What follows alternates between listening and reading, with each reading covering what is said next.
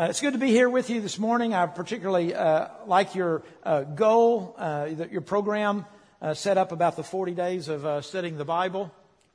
So I'm just excited for you. It's a privilege to be here to share with you this morning. I, would like to try to motivate you, encourage you to, to make a commitment to the Word of God, to do something differently this year, to read it and study it like you never have before. This, this afternoon, uh, I'm not going to do so much of the encouraging or motivating, but uh, do the impossible. Uh, summarize 42 hours of Old Testament history uh, down to three. All right. So bring your seatbelt as well as your food, and uh, we'll try to do the best we can. In fact, I've enjoyed that study because I've had to try to summarize some things myself. See our problem is when we come to church, just the way society and, and church goes today, uh, we study the Bible in little snippets. You know, a little bit of Ephesians this morning, and then the next Sunday, a little bit of Exodus. And so we just get bits and pieces. And, and unfortunately, we lose the big picture. How does the Bible hold together? What's the Old Testament all about? How is Exodus connected to Isaiah? And so that's what I'm going to try to do. I'm going to have to leave out a whole, whole lot this afternoon. But, but I want to paint some broad, with broad strokes and show you how the units fit together, uh, what, what the theme of each book is. And, and, and, so instead of studying the Bible with a worm's eye view like we do in church, you know, going through the grass, looking at each word, uh, we want to be like a bird. And we want to fly over the landscape. You know, it's like when we're in the air, in the airplane and we look out and, oh, the beauty of the earth, right? The rivers, the green, the, and we see it's all connected. And, and it matches. Uh, that's how the Old Testament is. These aren't just scattered thoughts. It tells a story. And it fits. So this afternoon, uh, that, that's what I want to try to do. Uh, show you how the Old Testament fits together so that when you do the worm's eye view study, uh, you can see how it's connected. You know, you, will peek above the grass and go, oh my gosh, I see something over there. Uh, you know, and you can see that connection. So this morning, back to uh, our topic of uh, motivation for us to study the Bible. Let's see. Uh, this is my topic, the nature and purpose of the Bible. I guess I really don't have to give you too many points or prove uh, that the Bible is important. Uh, it's the bestseller today. It outsells any other book, and that's the way it is every single year. And nobody's going to buy a book unless they think it's helpful. Now, I'm not saying that everybody's reading those books, but at least it's showing that the Bible has a high value still in our society. And that is how it has been throughout history art and uh, all kinds of uh, music uh, throughout history have been influenced by uh, Christianity. Uh, the, the, Gutenberg press, when it w- started working in what, sometime in the mid 1400s, the first book it printed was the Latin Bible. 200 copies a year. You, no wonder it was so expensive. No wonder you had to go to church to read the Bible, and they would chain it to the front. They had to chain the Bible. People would steal it. They'll open up to the Ten Commandments where it says, Thou shalt not steal, and people still take it. You know? And, you know, people valued the Bible. And that's what I want to share with you today, my passion, so that you too will value the Bible. Uh, I have a quote here from Woodrow Wilson, and boy, I wish some of our presidents today would uh, uh, speak of the Bible in this manner. Uh, he said many years ago, I am sorry for the men who do not read the Bible daily I wonder why they deprive themselves of the strength and the pleasure. I should be afraid to go forward if I did not believe that the I can't read my writing. That there lay at the foundation of all our schooling and of all our thought this incomparable and unimpeachable Word of God. I believe that the Bible is the center of our thoughts, the center of our worldview. It will influence our values and thus how we live. And so that's what I want to stress this morning the importance of the Bible. And I'm going to do it through two topics the nature of the Bible. What is it in itself? And then, secondly, the purpose of the Bible. And as you can see on the slide, uh, I think it has uh, uh, three, uh, I'm going to state three truths of the nature and then state uh, at least three uh, purposes of the Bible. so, in the three points about the nature of the Bible, first we're going to show that it is divine. It is of divine origin and that's important because that means it's not of human origin. And if it's of divine origin, that means God has spoken. And if God has spoken, then we should respond. It is true So if the Bible is of God, we should listen to it. Secondly, if, if the Bible is from God and God is truth, then the Bible is true. And the Bible is true, that means it's trustworthy and reliable and we can depend upon it. And that knocks over the third domino. You know how you set up dominoes, you have fun knocking the first one? See, if God's the author of the scripture, then the scripture must be true. If the scripture is true, then it means it must be what? Relevant to today. It's alive. It's not a dead book. Yes, it was written many years ago, but it comes from God who makes it alive. It's like a seed. It has a power within itself and it changes people's lives. And that's why most of us are here today. Somebody shared the Word of God with you, you believed something, and it changed you. And we still go back to the Word of God for its wisdom. So let's look at these three uh, truths. First of all, the Bible is divine. My key text here is 2 Timothy. Uh, I won't need to read this passage. 2 Timothy 3, 16 to 17, which says, All scripture is inspired by God and is profitable for doctrine, for reproof, for training, and uh, for correction, for training in righteousness, that the man of God may be thoroughly equipped for every good work. So it makes three statements. It says something about the Bible. It is God inspired. It is profitable. And it works for these four purposes to teach us so that we can be equipped for ministry. Now, my, there's a lot we could say here, but I just want to focus on that first statement. All scripture is inspired. Uh, first of all, what in the first century did they mean by scripture? It's the Hebrew word graphe, uh, the Greek word graphe. but uh, uh, like graphics, you know, graphic designers, you hear that. It's the word graphe, writing. All scripture. In the first century, it meant the Old Testament. At the time Paul wrote this to Timothy, not all the epistles had been written. All the New Testament wasn't there. It wasn't until the third or fourth century that uh, the early church fathers decided it would be these 26 books that were inspired by God. And so we have to not be uh, anachronistic, anachronological, anyway, out of time, and, and, and interpret this as we would today and go, oh, that's just all the Bible. No, it meant in that first century the Old Testament. And so, even though I'm an Old Testament scholar and maybe you expected an Old Testament sermon, uh, I'm going to look for, at the New Testament because the New Testament is making comments about the nature and purpose of the Old Testament. So, when I say Bible here this morning, I'm kind of essentially meaning the Old Testament. Or we could say the Bible Jesus used. It was, it was good enough for him. It's good enough for me. All right. Now, I recognize there is another testament, and the New Testament's valuable too. so, the Bible, all scripture, all the Old Testament is inspired. Now, what does this word inspired mean? Well, it's the Greek word theopneustos. It's a combination of two words. Theo, uh, like theology, or the, the son of Cosby on that old TV show. Uh, uh, it means God. I don't know who would name their kid God. I mean, that's giving the wrong impression, isn't it? But uh, Theo, and then pneustos with a silent P. Uh, it, it's also related to our word pneuma. Pneuma. Uh, anybody have a workshop and you have uh, uh, pneumatic tools? All of us drive cars that have pneumatic tires. That is, there's air in them. They're air driven. And, and, the reason I want to stress this is because I think the NIV does a better translation when it says all scripture is God breathed.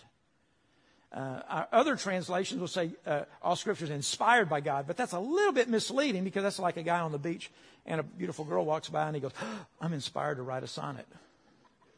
You know, that, that's taking truth in. But here it says, not the person is inspired, but the product. The paper, the scripture is inspired, and the word ending means it's breathed out. So we really should say all scripture is expired. Oh, but that doesn't sound too good either. That sounds like some food that ran past its date. But, but that would be accurate. And, and so we have to paraphrase the meaning of this word. There's no English equivalent. And I think the NIV is really cr- close. All scripture is the very breath of God. Yes, God used human beings, but whatever they wrote, it was His will. And that's why I added 2 Peter 1 20 to 21 and the idea of human agency. Because when you read that text, it says, No prophecy of Scripture came about out of the human imagination, but holy men of God, moved by the Holy Spirit, wrote the Word of God. Notice that says three statements. The Scriptures are not of human origination, humans are agents, and they were moved by the Holy Spirit. Now, now this is very important because uh, this tells us that the Bible is not a God man book, as if we had equal power in making it. It's a God authored through men. We're here. And if God is true, what they wrote is true. Because the key word is moved. God used their own human personalities. Paul's a rabbi, Peter's a fisherman, a sailor, and we know they talk differently, right? They speak differently, but yet both of them produce the Word of God. They write with different grammar, different diction, you know. So uh, my, my point is, God worked through, or moved, the text says in 2 Peter 1, God moved the human authors to write what he said. And that word moved, uh, my proof comes from Acts. It's used of the wind moving a ship. Ooh, that's a good illustration. See, here, here's the, the men, the boat, they're rowing, trying to get somewhere, but the wind blows it in a certain direction and directs it. It's just like the Holy Spirit moves and blows those human writers to write exactly what God desired. So that tells us that the Bible is of divine origin. If it's not of divine origin, then it's of human origin. It's just human words, just like other religious books. And I've wasted 30 years of my life studying it, or studying Hebrew, so I can understand the Old Testament in the original language. Uh, I could give you some arguments to show that it's kind of divine. Uh, you know, the Old Testament has 39 books in our Protestant Bible. It was written by over 30 different people, and it was written over a time period of 1,500 years. But you know what? It kind of tells a pretty consistent story. Yes, there's some, a little bit of difficulties. There's some rough spots. But that's amazing. Uh, for example, let's take a topic like psychology. Let's get over 30 different authors. Uh, let's gather them scattered through 1,500 years. Let them write what they believe. And let's throw it in a book. And what do we have? A mess. Confusion. So the Bible is, why does it have that amazing unity? Could it be that there's one mind behind the different writers? Ah, yeah. Maybe it is of supernatural origin. And we, call, and we could also look at fulfilled prophecies as well, couldn't we? Just demonstrate the, the Bible's telling the truth. So it's of divine origin, and that lays the foundation for everything else that we're going to talk about. If the Bible's not of God, then it may not be true. So that's my next implication and next truth. There's a little of Hebrew for you if you want to see how it's written. Um, John 17, Jesus is praying in the upper room, and he's praying for disciples and for us, and he says, Father, sanctify them by the truth. And your word is truth. Uh, John 10:35 says the scripture is unbroken. Matthew 5, 17 to 18, uh, the Sermon on the Mount. These were Jesus' words himself. He said, I did not come to abolish the law and the prophets, but to fulfill them. Let's back up a little bit. What do you mean by law and the prophets? Well, they're not using the word Old Testament yet. Nowhere in the New Testament does it say Old Testament. But in the Hebrew Bible, they've got the law, the first five books. They have a prophetic section, and then an extraneous group called the writings. We can see that later when Jesus on the road to Emmaus after the resurrection, and he tells the disciples, Have you not read about me in the law, the prophets, and the Psalms, which, are the, which is the first book of the writings? So, nonetheless, what I'm saying is Jesus is referring to the natural way of referring to their Bible in that day. He said, I did not come to abolish the Old Testament, the law or the prophets, but to fulfill. I'm glad he said that. If, if he hadn't, we, we wouldn't be here today. I'd be out of a job because the Old Testament's done, right? Don't need it. But all scripture is inspired by God. And Jesus said that I've come to fulfill it and not one, and until heaven and earth pass away, not one jot or tittle will fall off. It will come to pass.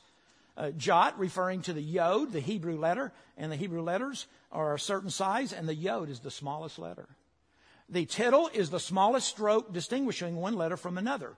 much like on your fonts on the computer, you know, uh, you can get a different font, and, and, it's like a serif, you know, a thickening of one aspect of a letter to, to make it look uh, nicer or prettier, however you want to look at it. And so Jesus is saying all the Old Testament is going to be fulfilled down to what? The smallest letter and the serifs. Wow. He has a high view of Scripture. He's saying it is true. And therefore, if it's true, it's authoritative. And if it's authoritative, then that means I need to submit to it. You see, it's not just random words, random truth. It's from God to me, and it's true and authoritative, and therefore reliable. There's other people today that would like to challenge the Bible, and I think there was some Newsweek article, wasn't there, a couple weeks back, uh, uh, that had some uh, negative words about the Bible, but they're they're way off. Uh, I don't want to even waste uh, comments of time talking about that article. But but there's some people like to challenge the truth of the Bible, and I have a little story of a man said to a boy, "If you can prove one thing in the Bible is true to me, I'll believe that the Bible is true." And so the little, boy said, "Bend over. I want to tell you something." And as the man bent over, the little boy reached up and grabbed his nose, and he twisted it, and blood spurted out. And the little boy shouted with glee, the ringing of the nose bringeth forth blood. Proverbs 30, 33. You know, the, the Bible is true. Other people, archaeologists, will look at the Bible and go, hey, we, Bible says there's a Sargon was the uh, king who marched through Jerusalem in those days, and we don't have that. Nowhere is that in, in our records. Okay, this was said over 100 years ago. And we kept digging and digging, and guess what we found? Sargon's palace. We now know more about Sargon than any other Assyrian king, even though you probably don't know much about him either. And they also said, what about those Hittites? The Bible made that up so the Israelites would look better because there's no Hittites. We haven't found any Hittites 100 years ago. And now what? You can go to the University of Chicago and you can get a PhD in Hittitology. So who, who was wrong? The Bible repeatedly affirms its truthfulness. And so we don't have to argue about the Bible. We don't have to defend it. We just need to use it. You know, someone breaks in your house and you pull out a gun, you don't say, hey, if you take another step, I'm going to pull back this hammer, which is going to pull this trigger, and it's going to come forward at such a force that it's going to send this little projectile through the uh, uh, gun, and it's going to enter your body at such a velocity, it's going to hurt. we don't explain how the gun works. We don't defend it. We use it. That's how we need to look at the Bible. People are always going to question it. They're always going to challenge it because they're unbelievers. What do you expect? So we just keep using God's word anyway and give them God's word. We don't have to defend it. We just need to read it and use it. So the Bible is of divine origin. The Bible is true. And that leads us to my third statement, and that is the Bible is alive. Uh, Hebrews 4 12 uh, always, uh, this morning I fumbled on this verse, so I better read it. Uh, I know um, half of what it says, but I want to get it exactly right uh, this second service. Uh, 412. For the Word of God is alive and active, sharper than any two edged sword. It penetrates even to dividing soul and spirit, joint and marrow. It judges our thoughts and attitudes. The Bible's not dead. It's an old book, yes, but it's alive. God inspired it. He's behind it. God's eternal. The Bible is true, and therefore the text still speaks to us today. Uh, Martin Luther, um, I have a quote from him. He says, The Bible is alive. It speaks to me. It has feet. It runs after me. It has hands. It lays hold of me. We can look at changed lives to see if the Bible's alive. Do you have a friend who you said, oh, that guy's really weird. He'll never become a Christian. Oh my gosh. I have some friends like that. They were just transformed. And I, I just, I'm amazed. How can that be? He's never done that. He's never lived that way. Uh, we can think of um, uh, uh, Paul, the apostle, the great persecutor of the church, the, the Jew to the nth degree, trying to kill Christians, and on the road to Damascus. He had a little encounter. And now he's the great apostle Paul. Who changed him? God did through his word. What about Chuck Colson? You know, the hatchet man of Richard Nixon. Uh, he died just recently. And oh my goodness, the last days of his life, what was he doing? ministering to people in prisons. Man, he had a changed heart. The Bible is alive. It still changes people. Uh, um, so, with that uh, basis, then, let's look at the purpose of uh, the Old Testament. We can summarize it as it, it, it brings about spiritual birth, it promotes spiritual growth, and it helps in spiritual warfare. And, and, the Bible is beautiful here. It uses metaphors for most of these pictures of the function of Scripture. So let's look at the first one, and that is the Bible is uh, uh, like a seed. It promotes spiritual birth. Uh, 1 Peter 1, uh, 23 to 25. Let me find that text for you. I, I should have put, written it out on the slide. I feel a little guilty this morning. Uh, here I am saying the Bible's so valuable, and yet I didn't put the words for you to read. And yet your worship leaders, oh, they had the scriptures up. We all read Romans 3 together, and I was going, awesome. And then I went, oh, terrible. you know, do what you say. Uh, but you know, I was in a hurry. And uh, but there's no excuses. No excuses. I'm I'm guilty. Uh, First Peter. All these. First Peter one twenty three. Here we go. For you have been born again, not of perishable seed, but of imperishable, through the living and enduring Word of God. For all people are like grass. All their glory, all our stuff that makes us happy, is like flowers of the field. The grass withers, the flowers fall, but the Word of God endures forever. I should have read that a while ago, right? For the Bible's alive. Pretty morbid. We're going to die. Word of God keep going. But I'm looking at the word seed there.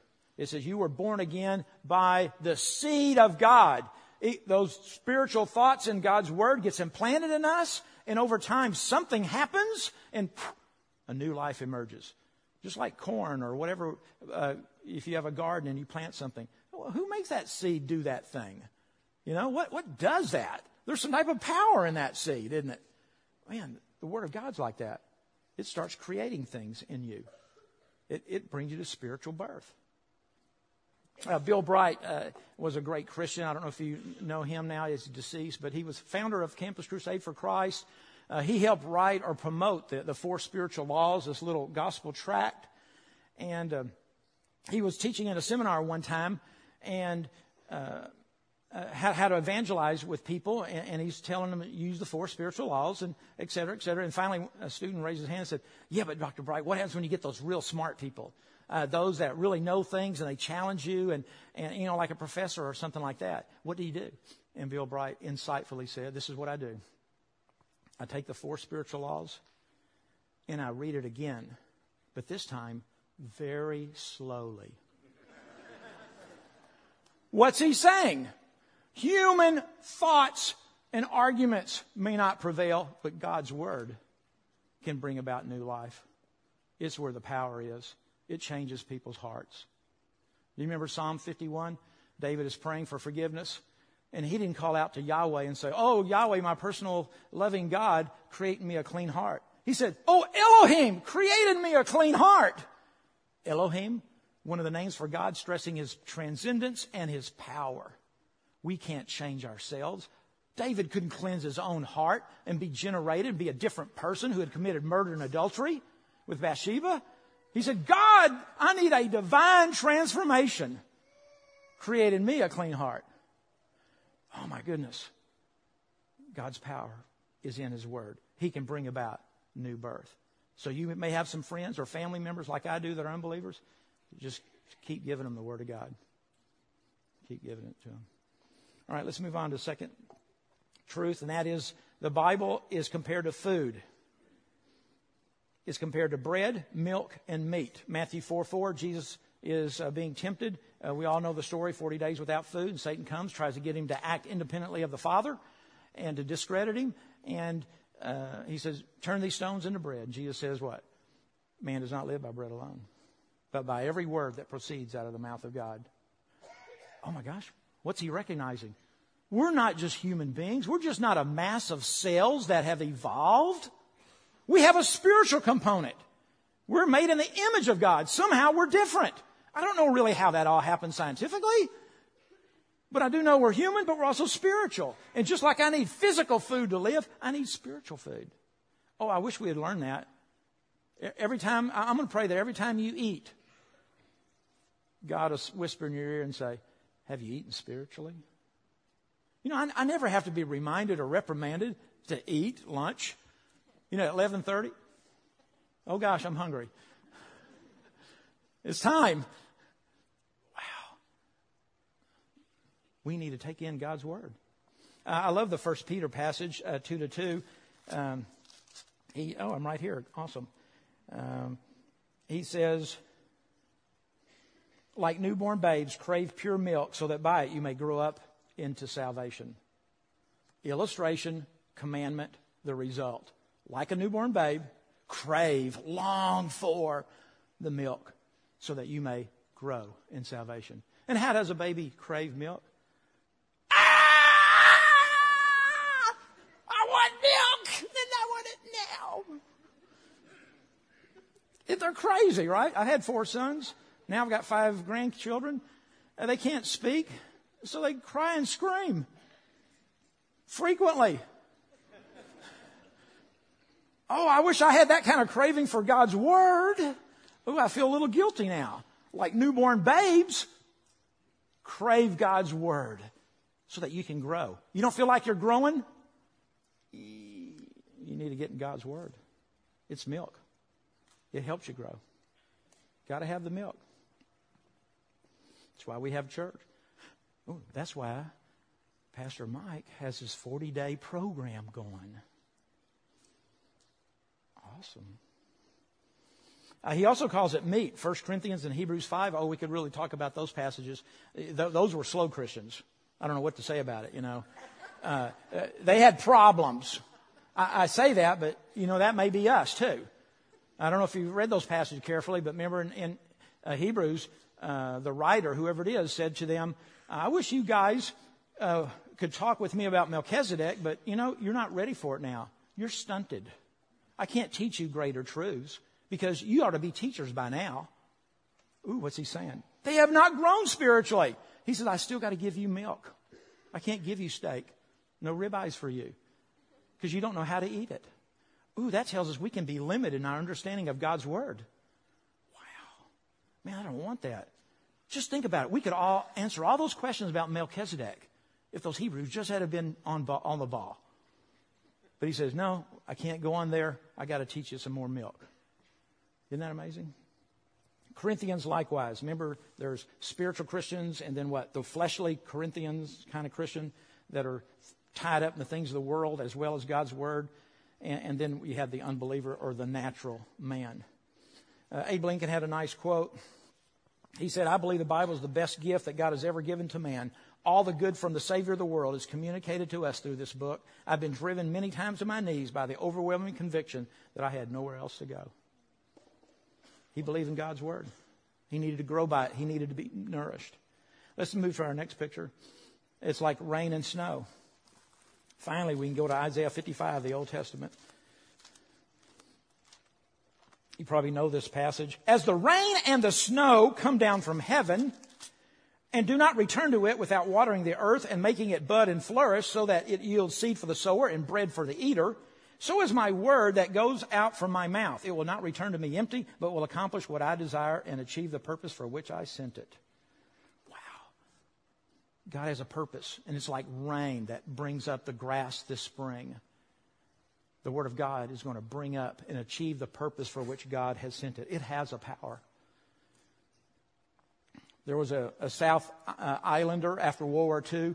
He was showing a former uh, uh, American GI, and he said, "Look at the Bible." And he was gloating over the Bible. This is so great. And the soldier said, uh, "We've moved beyond that. We, we, don't we don't worry about the Bible anymore." And, and the uh, South Islander said, "Well, it's a good thing that we haven't, or else you'd have been a meal by now." You know, it changed his life. It changed his diet. You know. So the Word of God is like rain, it will produce what it was designed to do. Uh, next uh, spiritual growth illustration a lamp. Uh, it's found in several passages 119, 105. Uh, Thy Word is a lamp unto my feet. It guides me, it directs me. And, and uh, today, equivalent might be a flashlight. And I was trying to think, what would we say today if we were writing a psalm? We might say the Bible is my GPS. You know, you know, we call our GPS Judy. That way I can argue with her. Judy, I don't think that's the right straight. And Sherry keeps saying, trust Judy. She never gets it wrong because I do make it wrong sometimes. And so we have this little thing going. But my GPS, God's Word directs us and instructs us in the way how we ought to live. You know, when my uh, Toyota breaks down, I have a Camry, I, I don't go look in a Chevrolet manual or a Ford manual. I look in the Toyota owner's manual, my glove box, in the first place, because you know what? Toyota made the car. They made it and they're telling me how it operates and what you should do to keep it operating. Oh my gosh, God's created the world. He's created human beings and He's what? He's given us the owner's manual. Maybe we should use it. Instead of listening to the world say we ought to do this or live that way. Man, we got the owner's manual. How, should, how should I live? It's right here.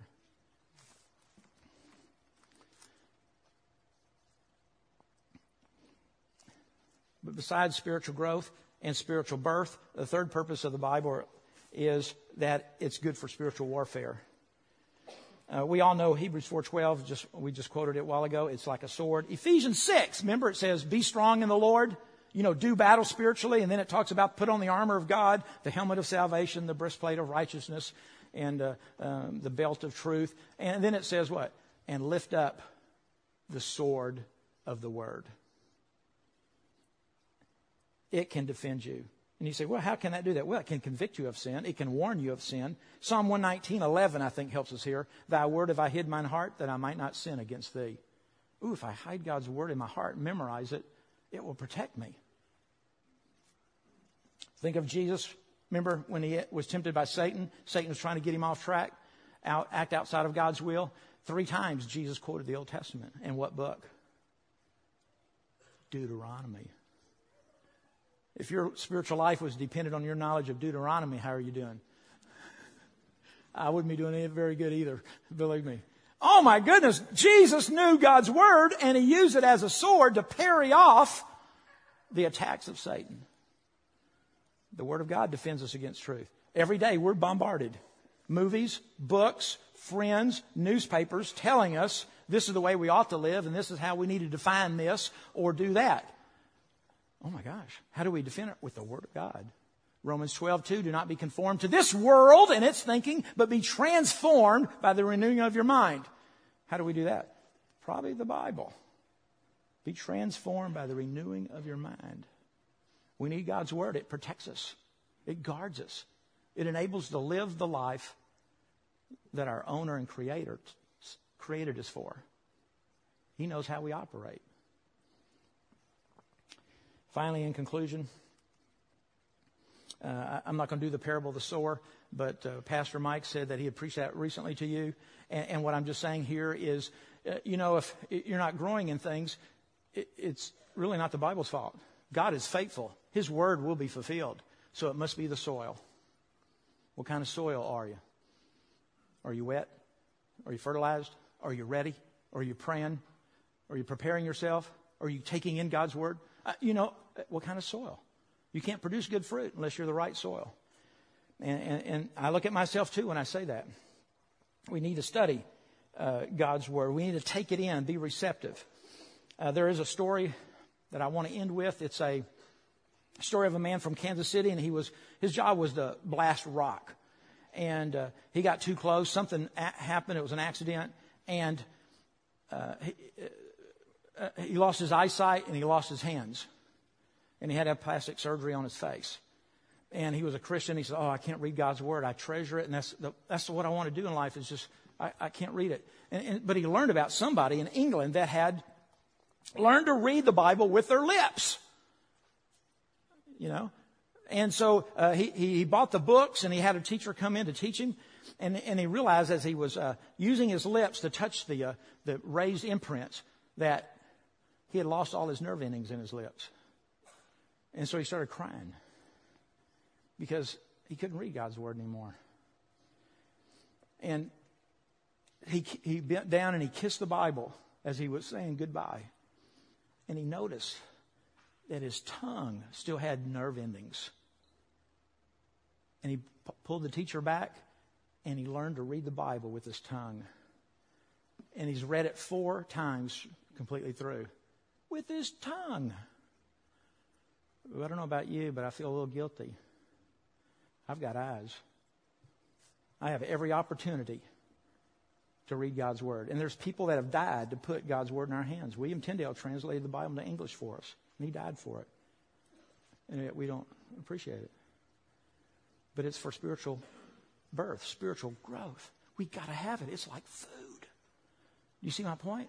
And he uses tongue. Surely we can commit ourselves. I want you to commit yourselves this year. I'm going to read the Bible and get some help if you, if, if you need some help. You have that 40 day program, and I love that because of this. You know, I was thinking, my sermon's not going to be good today. I can motivate you, but you know, some things I'm, I, am i am motivated that I know is good, but I don't do it, like exercise. So I try to boil it down to something real simple for me exercise or die. You know, you know, take in God's word, His food, or die. But you know, I still don't work out enough until I learned if I join this group at four o'clock and go do the aerobic uh, step, aerobic step, is that right, ladies? I don't know. It's mostly girls in there and old people like me. But, but, but nonetheless, I've learned that when there's a group, it's a little more pressure to be accountable. Oh my gosh, you know, this next 40 days, the whole church, all right, uh, 300 of you something, or what, dedicated to reading the Bible and doing that. You're doing it as a group. You can be accountable. How are you doing? You can encourage each other. And then the third thing that I see is not only the group aspect, but you know, after you do something for 40 days, it might become a habit. That's what we need. Because I realize when I work out every day and I say, no matter what, it's four o'clock. If I make it a habit at the start of the semester, semester just started. Yeah, I miss Thursday and Friday. I'm going Monday though. If I can make it a habit, I will do it every, every, all through the semester. But if I let it slide, won't do it. Hey, guess what? You guys are got 40 days to do it. It might be a habit at the end. I love that program, that idea. You've got some mechanics in place. But you need to make a commitment and do it. And I pray that you will do that. Let's pray together. Our Father in heaven, we thank you for your love for us. We thank you for the Word of God, which is a gift to us uh, through the blood of uh, righteous men. It was given to us. And it's alive today. Oh, Lord, we value it but we still, in our own humanness, we trip up and we can't always get ourselves to study it. I pray, Lord, through this program, through this, this month, the 40 days, that these people will come to see your word and be encouraged and, and, and living, uh, their lives would be transformed and that it will become a habit in their lives, that they might experience the joy of your word and then live a life that is indeed pleasing to you. Because the word is the word. But our whole goal, Father, is to love you and to do what you desire. And it comes through your word. In your name we pray. Amen.